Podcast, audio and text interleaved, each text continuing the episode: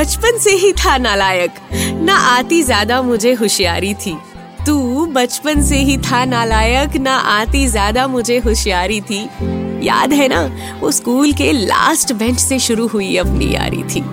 मेरी तरह, तेरा भी मैथ्स और इंग्लिश में हाथ जरा कमज़ोर था, पर तेरे नंबर ज़्यादा आने पे मैंने मचाया कितना शोर था।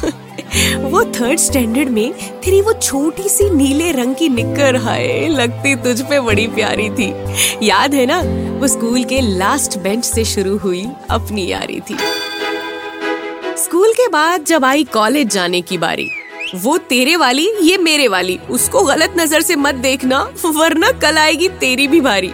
ऐसी ही धमकियों के साथ हमने थी अपनी पूरी कॉलेज लाइफ गुजारी।